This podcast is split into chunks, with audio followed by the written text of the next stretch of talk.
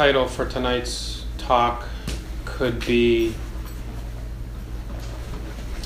uh, Becoming Who You Are, or Becoming Who We Already Are.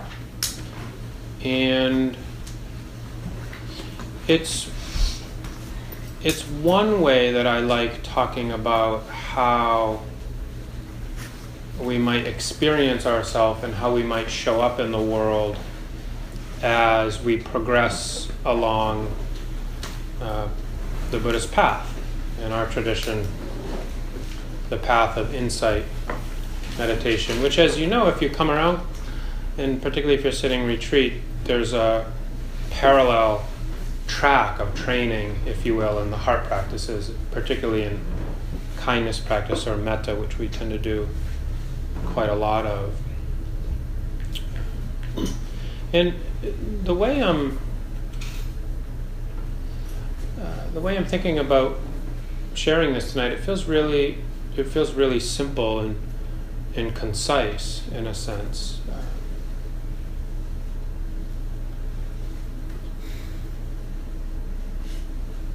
it's it seems to me that there are two easy defaults when we get into this question of what is the self, and one is uh, to talk about the absolute self or the ultimate self.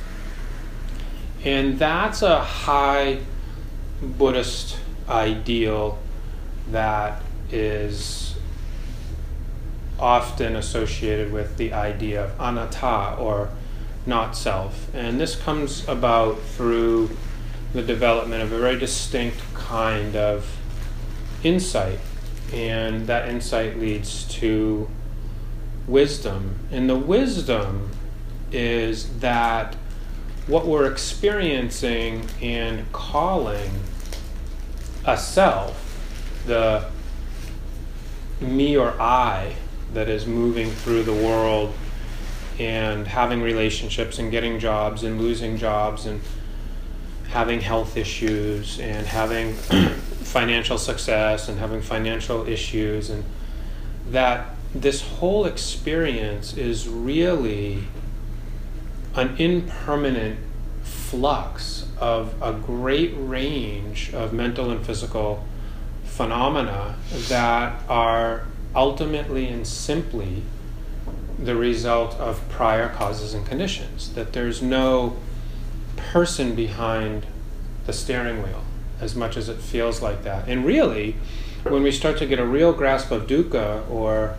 um, suffering, we see that we're trying to drive this vehicle, if you will. But the, the great misunderstanding is that there's we're not behind, we're not in the driver's seat, and there's not even a car to be driven.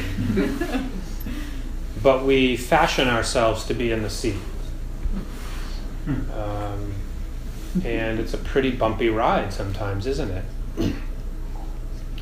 so that's one way of understanding the self, that's one view.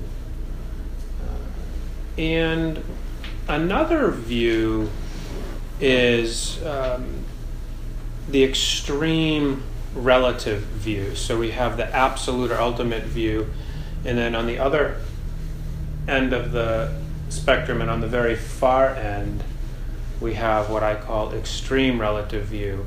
And that is the self defined by our convenient social roles, all the agreed upon and accepted uh, ways of understanding one another.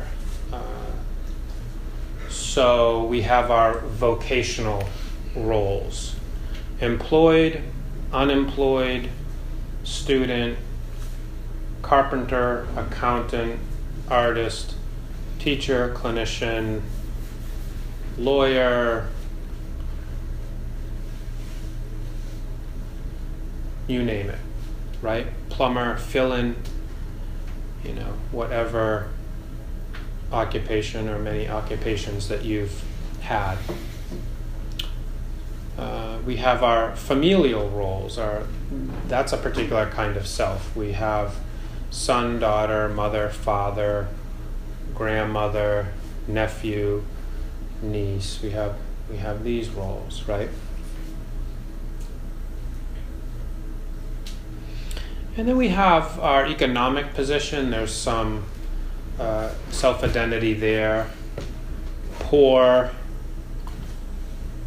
affluent, and anywhere in between. Sort of, we get these three, sort of a karmic possibility of one of these one of these three. Of course, it can change, but we, we tend to find ourselves in one of these distinct uh, locations. These are all locations.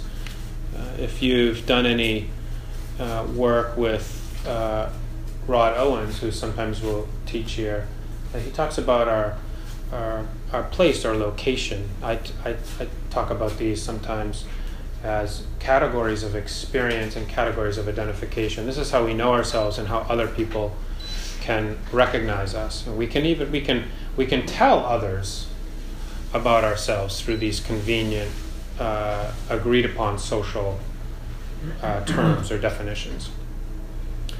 But this is not really who we are, right? This is uh, it's too simplistic. So, what I want to talk about tonight is uh, an expression of self that is both uh, in it, that is in the middle of and inclusive of this relative and absolute self, and I want to call this our actual self. Right. So this is our actual self. So, this uh, actual self is a very, uh, a very deep, I'll have to define that, a very deep and ordinary uh, self expression, a very deep and a very, very ordinary uh, experience and expression of who we are. So, by deep, I mean a fairly strong, contains a fairly strong self awareness um, it's authentic. It's very real.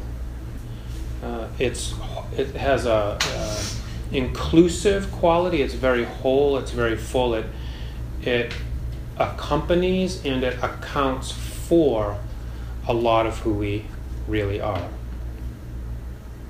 So to be in relationship to our own actual self or another's actual self would result from transparency, honesty, and humility.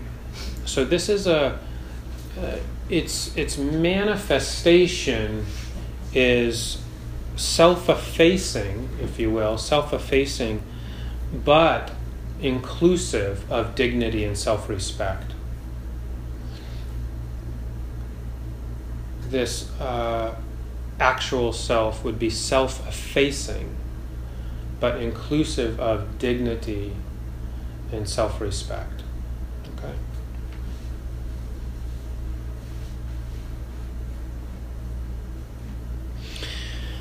So, this actual self would have both us and others not reduced, not reduced to the identities we associate with our titles and social categories or locations. Does that make sense? That we wouldn't reduce ourselves or others to a title, right? Uh, to their economic position. Those are important, but we wouldn't reduce somebody to uh, their role, their, the color of their skin, their sexual orientation, right? All relevant, all important. Okay. Now, on the other hand, we don't inflate or overestimate ourselves or others by hiding or by letting others hide behind the absolute or ultimate view. Does that also make sense? So this is this is alluding to spiritual materialism and spiritual or psychological bypassing, right? Right? It's like we let ourselves or another get away with an unskillful behavior because it's all empty anyway. right? We get this sort of Vajrayana or tantric, uh, we misinterpret the, these high teachings of emptiness and we use it as an excuse, right? Uh, we see this where there's abuse of power, for example, right? And it's, it's written off as sort of a,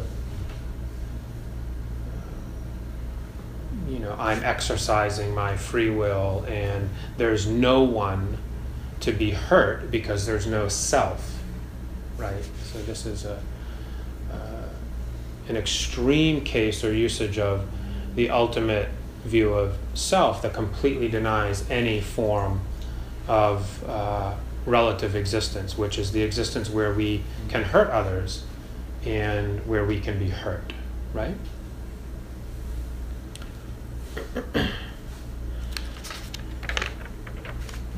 so the actual self is everything in between. And when I first started thinking about this, it was after a period of time when I was very interested in finding ways to teach uh, about this hard to comprehend idea of emptiness and absolute self. And I did and do see uh, moving in that direction as uh, an appropriate goal and possible development for all of us on this path. And if we talk too much about it, we're not creating enough space for this, uh, the importance of really uh, making space for, and, and even in, making space for encouraging the actual self. And I think that actually this is where a lot of our healing and growth and transformation comes from. So I'm starting to think about this category as a way of describing a high level of development and maturity, um, psychologically, spiritually, whether we choose a Buddhist path or some other way of working with and understanding the mind. So, this is basically all the parts and pieces of ourselves that are um, not always comfortable to come to terms with, that we have often developed strategies for not seeing, uh, repressing. Maybe we start to see them within ourselves, but we are still hiding behind, hiding behind a persona or a mask, and not letting everyone in to see these parts of ourselves. And what I'd like to suggest is that there's limitations for us, and that there's limitations for others and for our relationships when we when we live that way. That um, there's a form of uh, constriction. Uh, there's a there's a a way in which we're uh, keeping dukkha intact uh, by not really allowing for a fuller embrace of this actual of this actual self.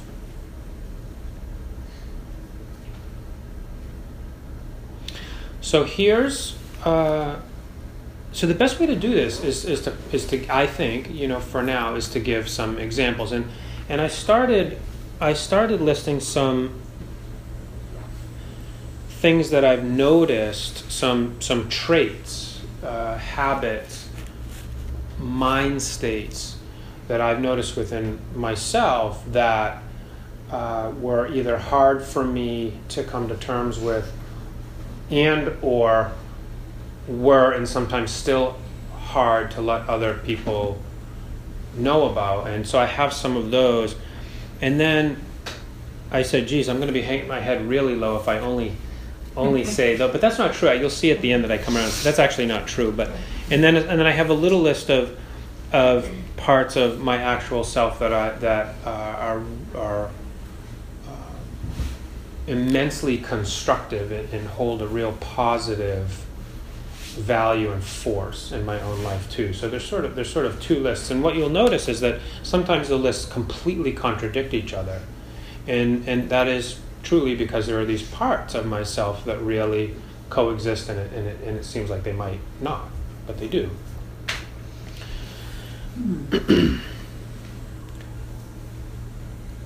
so I often feel like I'm working way too much.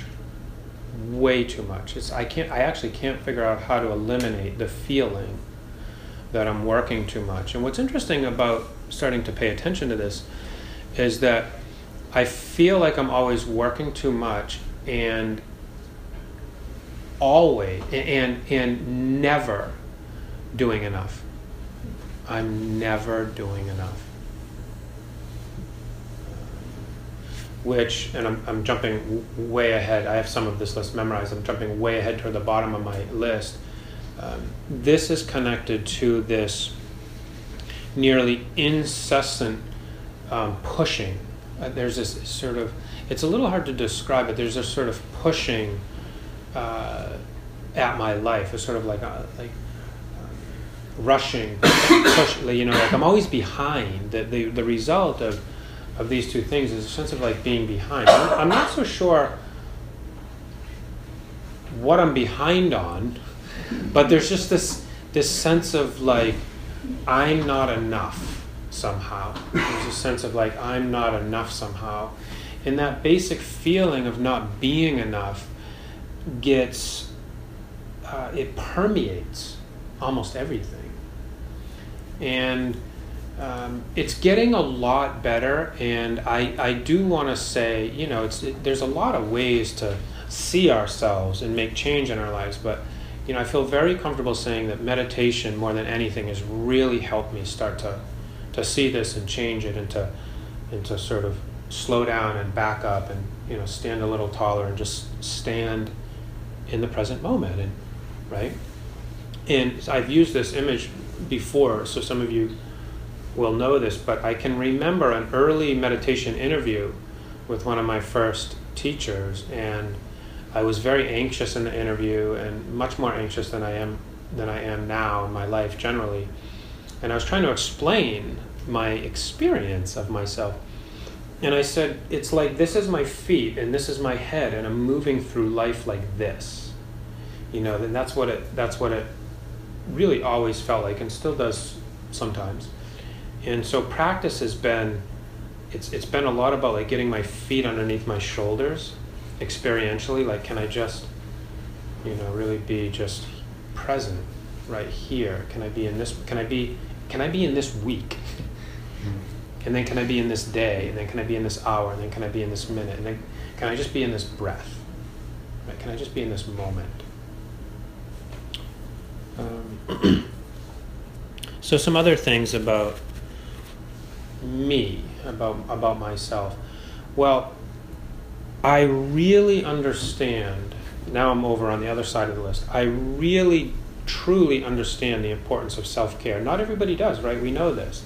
I really understand the importance of self care uh, for my ability to do this job, which I interpret as having a lot of responsibility, to be uh, a really a good partner to my partner, uh, to be uh, to show up in my uh, to my extend with my extended family, to my extended family, uh, in the way that I want to. I, Self care is really, really important, and I'm often not very good at it.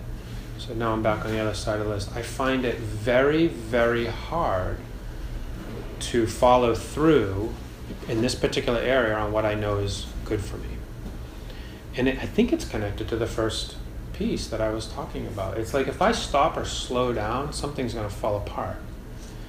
And to the degree that I don't heed my own, you know, as long to the degree that I don't follow my own understanding, uh, there is a negative impact. And you know, I like to say I'm a really slow learner. Like I'm a really like I know there are certain things that I should be doing during the day or throughout the week.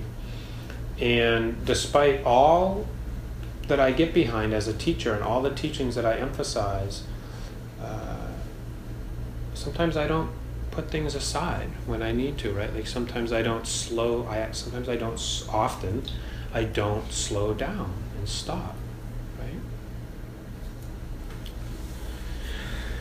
so what else can I tell you about me? Uh, violence, even what some people might consider mild forms of um, aggression, uh, make me really scared and eventually really sad. If I if I feel into the the, the you know being scared, the fear, if I stay with that, I it, I'm sad. It makes me uh, very uncomfortable to be around.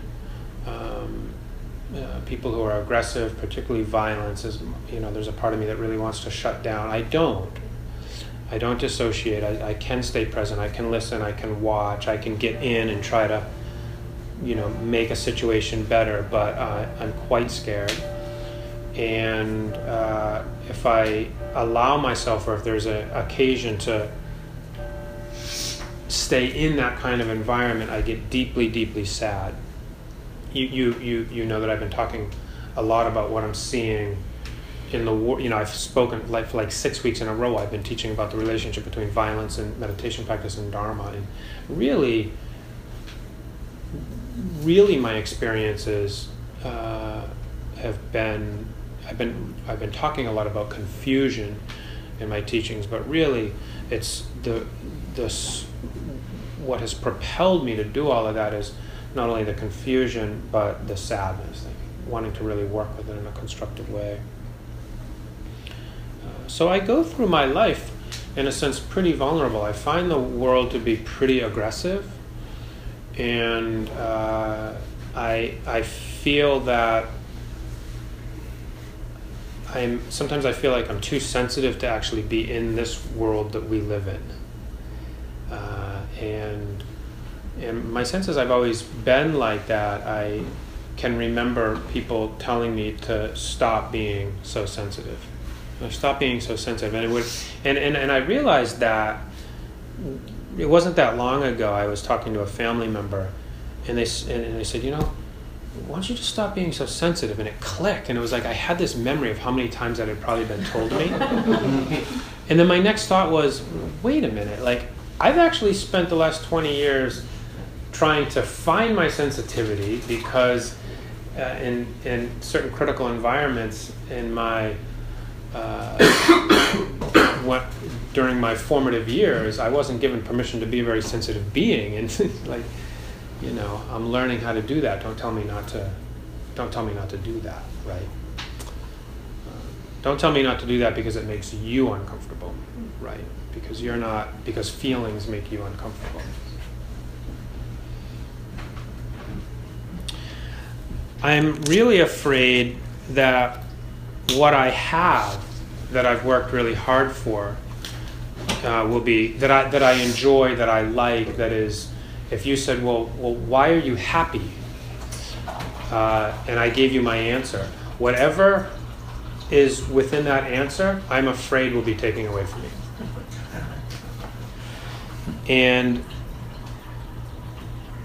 I went through a, a, a, profound change in my life, which I remain immensely uh, grateful for over the course of like, let's say, like two to four years ago. There's sort of a, you know, it was, took place over a span of time, but there was like,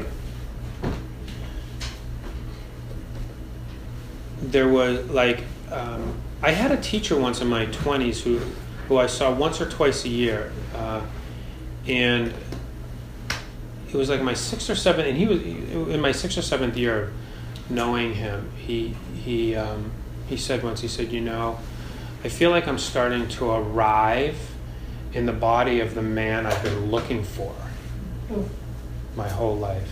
You know, and it's I, I've sort of been. And, and, I remember remember hearing him say that, and I said, "Geez, like, that would be nice," you know. And, and there's this sense recently of like starting to arrive uh, and I, it, it, caused it, it allowed for a, an immense relaxation, um, particularly around some of the sort of grasping and or you know pushing toward the future stuff. And I was I was only able to settle into that ease and, and, and uh, for a very short period of time because immediately the mind came in and said it's going to all get taken away from you. You're going to lose it. And I and I still have to contend with that. I still have to all every day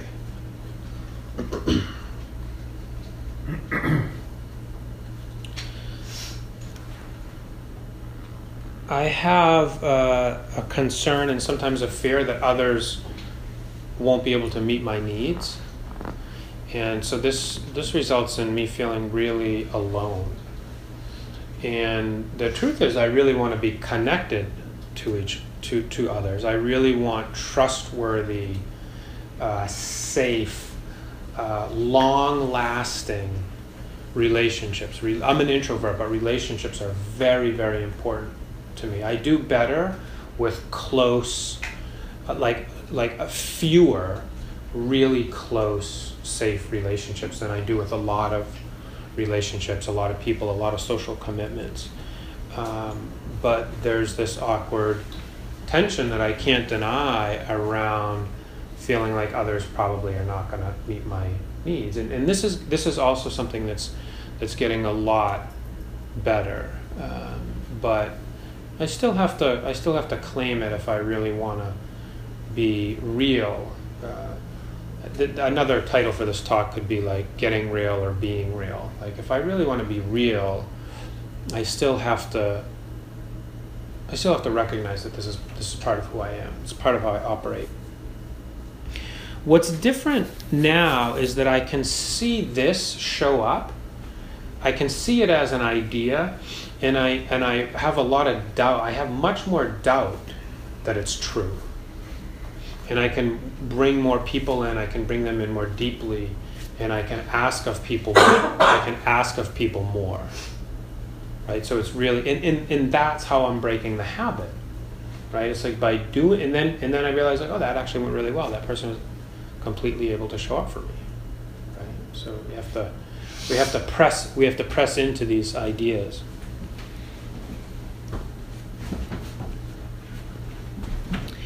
Um, I have a fair amount of um, body self consciousness. There's a kind of vanity that uh, theoretically I don't have because I've taken these teachings to heart and I know that material form doesn't matter that much and happiness doesn't come from external or physical things. And that those teachings, those ideas, those theories are partially integrated. Partially. And so I spend quite a bit of time um, thinking about and feeling self conscious about what it's like to have this body. What it looks like, what it feels like. I have a spinal injury, I have immune disorder, so there's a lot of body stuff and one of the things that's really interesting about my relationship with my own body and how I'm perceived by others is that people perceive me as being strong and healthy. And that was even worse when I was a full time yoga teacher because of all the projections that we put on top of people who do that kind of work. When I go to meditation centers and, and I go to the office to sign up, um, and they're giving people their yogi jobs. You know what yogi jobs are? That's like you're gonna wash dishes or rake leaves or clean the toilets, and invariably, almost every time, they see me come and they look down at the list and they say, "Okay," and they give me some horrendous job with like heavy lifting or you know, and and you know. I usually say something like, "Thank you for stereotyping me," and uh, you know, but you know that really frustrates me because you made an assumption that I'm, you know, strong and able, and I have a spinal injury, and I have an immune disorder, and I have to be really careful about how I treat my body. And uh, my sense is you saw me come up to the table, and you gave me the absolutely the hardest thing on that list. Mm-hmm. And I said, "Yeah, we did." You know, it's like it happens every time.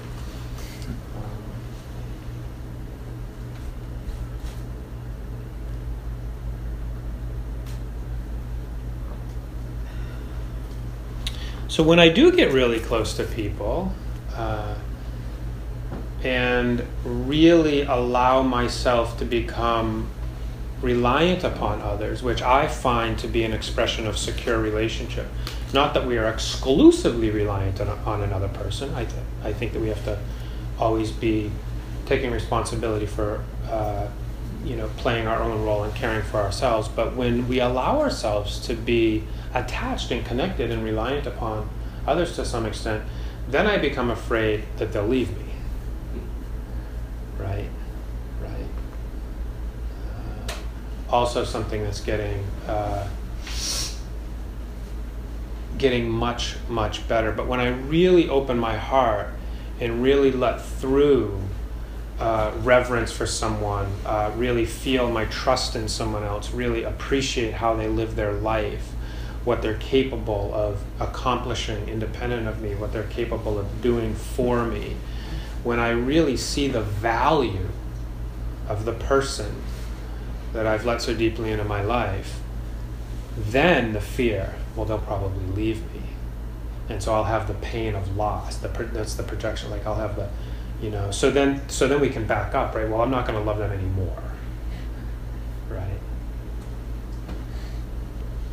And then going back to the other side of this this list you know really looking you know holistically at myself um, i have uh, i have always had a very very distinct uh, sense of passion very clear intentions for uh, who I did, who, who I do want to be, and how I do want to live my life. I don't have a lot of ambiguity around that. It, it, now, sorting that out has had different levels of clarity, and I've gone into different phases of clarity and ambiguity.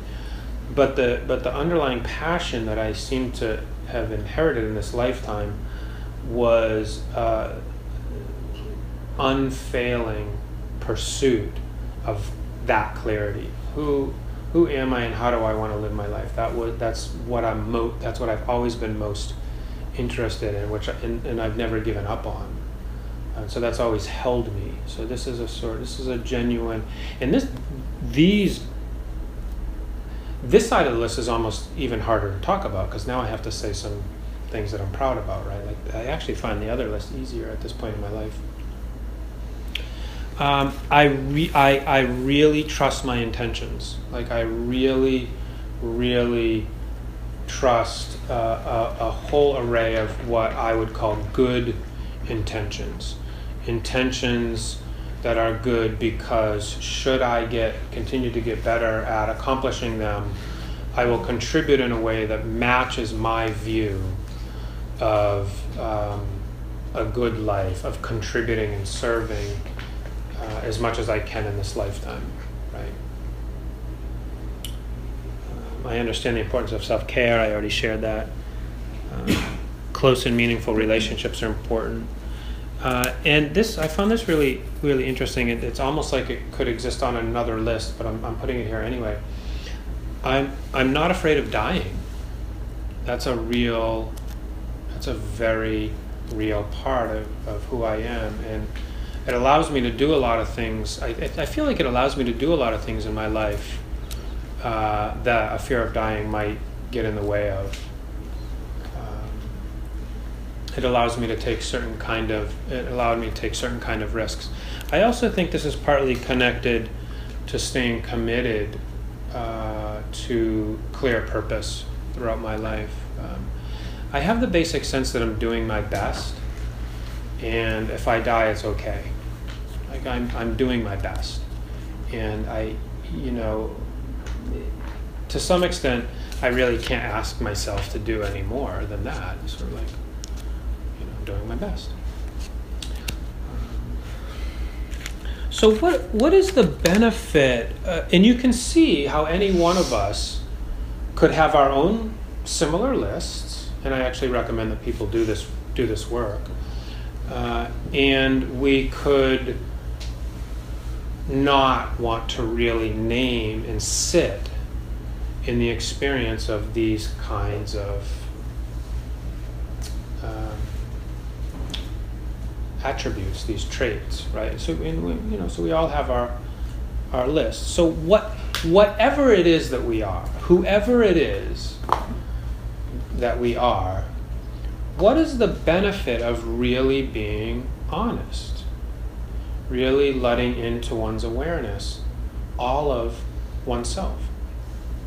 Well, the first is that we create safety. We create more safety for ourselves and we create safety for other people. Uh, and we can start to relax a little bit. I, uh, as some of you know, I'm in a like, like three, four, four February, three, three and a half months into a new relationship, and my partner just spent two weeks at my house, which was the longest she's ever been there. And there was a point about midway through, and I'm, i was trying to midway through her two week stay, and I'm trying to remember exactly what happened. And if I can't for the life of me, if I could, I would tell you, but something happened and I was feeling self conscious and I and I just said that I said geez I feel really self conscious I it might have been around being sick I, I I've been pretty sick for about five days and and whatever it was I felt vulnerable and I was self conscious and and I, to some extent felt like I wasn't showing up I wasn't showing up in the way I wasn't showing up in a way that matched the image I had created for how I wanted to show up, how I wanted her to see me. Does that make sense? I wasn't doing that. And so I told her, I said, look, this is not, you know, it's not how I want to show up. And she said, actually, um, when you do show up and just be this way, you know, it's like actually something I was trying to change about myself. She says, I feel much safer. Much safer. And this is what I'm talking about. When we allow ourselves to be fully human and to let in any parts that are maybe not our best self, but are part of our actual self, we give others permission to be their whole self, to just actually be who they are and how they are. Right? We're not setting up false uh, parameters or scripts for how to be. We're not setting up an idealized uh, way of performing that is impossible to match or reach. So we can be human, we can be ordinary together, and that starts to feel really safe, right? We can let our guard down, and other people can let their guard down, right? So Secondly, we, we remove the pressure and the strain of inauthenticity. Have you noticed how hard it is, like these different masks that we wear? Do you notice how hard it is to keep those masks on sometimes? Right? Uh, it, it takes a lot of energy. It takes a lot of energy to not be authentic. And to not be authentic it, to be authentic, you have to let all of these different parts express themselves in relationship to other people. And that creates that creates a lot of ease, right? So, thirdly, we know what parts of ourselves deserve attention. So, we're aware, though we're accepting, we're practicing accepting and opening to ourselves we know what parts of ourselves we might give a particular kind of attention to that we want to shift, adjust, tweak, or change. So we're not saying we just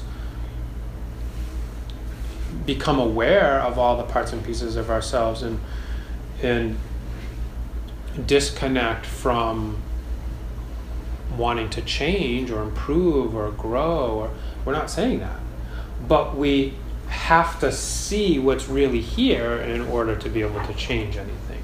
We have to get rid of the layers of illusion and delusion and repression in order to even know what we're dealing with. right? And invariably, to do this work, we, we, we, it's not that we have to cultivate kindness or compassion but that we are cultivating kindness and self compassion as we start to do this. We, we really can't do it without strengthening those qualities. There's no all of the all of the mask wearing and inauthenticity uh, is itself a kind of aggression that is the opposite of kindness toward oneself. So just when when we let ourselves be who we are, that's a great expression of, of kindness and compassion. and then ultimately we're uh, we're vulnerable. We're o- we're actually open. This is what we're trying to do in practice. We're trying to open. we're trying to open and be present and vulnerable. And we think, we have these concepts that suggest there's a particular way of doing that. And we usually, those ways are usually oriented around experiences that we foresee as being pleasant. But the idea is that we can wake up in any moment.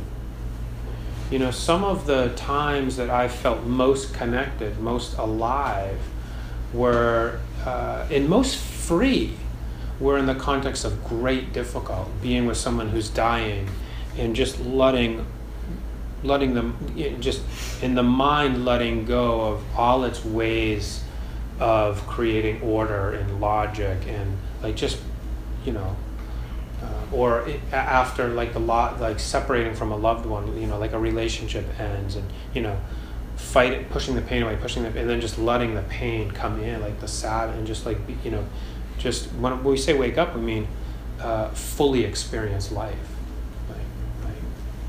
and, and fully experience the not self nature of oneself and, and really just, you know,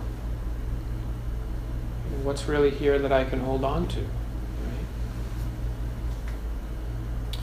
So, lastly, if we can get better at this, we position ourselves in relationship to be seen. We position ourselves in relationship to be seen right? To be seen, to be validated. You know what I mean by this, right? To be seen, to be validated, to be acknowledged.